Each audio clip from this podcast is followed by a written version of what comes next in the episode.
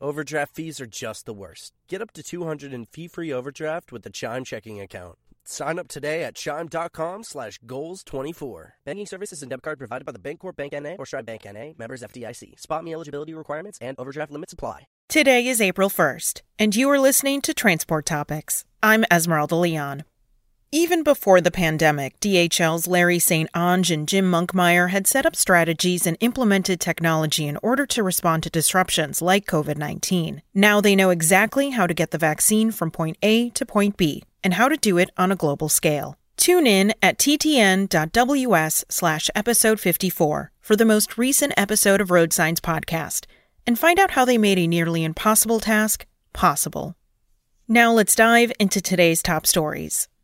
President Joe Biden unveiled his administration's ambitious public works plan yesterday, ending months of speculation about what would be included. The proposal totals about $2.25 trillion in spending, including $620 billion for transportation infrastructure and $580 billion for manufacturing. To pay for it, Biden has recommended increasing the corporate income tax rate to 28% from 21% and setting a 21% minimum tax on global corporate earnings. Those increases, according to the White House, would fully pay for the plan's investments over the next 15 years. The proposal will now move to negotiations in Congress, where Republicans have said they will oppose any tax increases.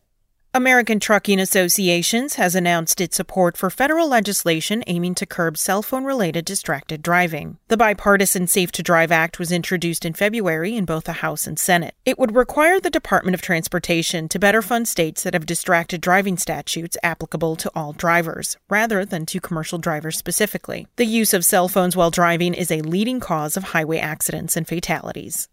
The North American Council for Freight Efficiency has announced that its Run on Less electric event will begin September 3rd in Long Beach, California. The program is a real world demonstration of zero emission goods movement involving a variety of fleets and vehicles. In all, Run on Less will feature 13 private and public fleets and a mix of electric vehicles, including yard tractors from 13 OEMs. In short, NACFE is looking to test the practical efficacy of electric vehicles in different modes of commercial transportation.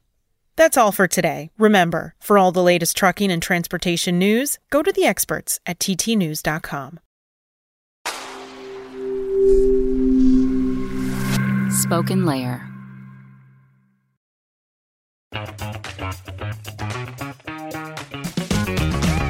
Hey there, I'm Dylan Lewis, one of the hosts of Motley Fool Money. Each weekday on Motley Fool Money, we talk through the business news you need to know and the stories moving stocks on Wall Street. On weekends, we dive into the industries shaping tomorrow and host the experts, authors, and executives that understand them. Tune in for insights, a long term perspective on investing, and of course, stock ideas. Plenty of them. To quote a listener, it pays to listen. Check us out and subscribe wherever you listen to podcasts.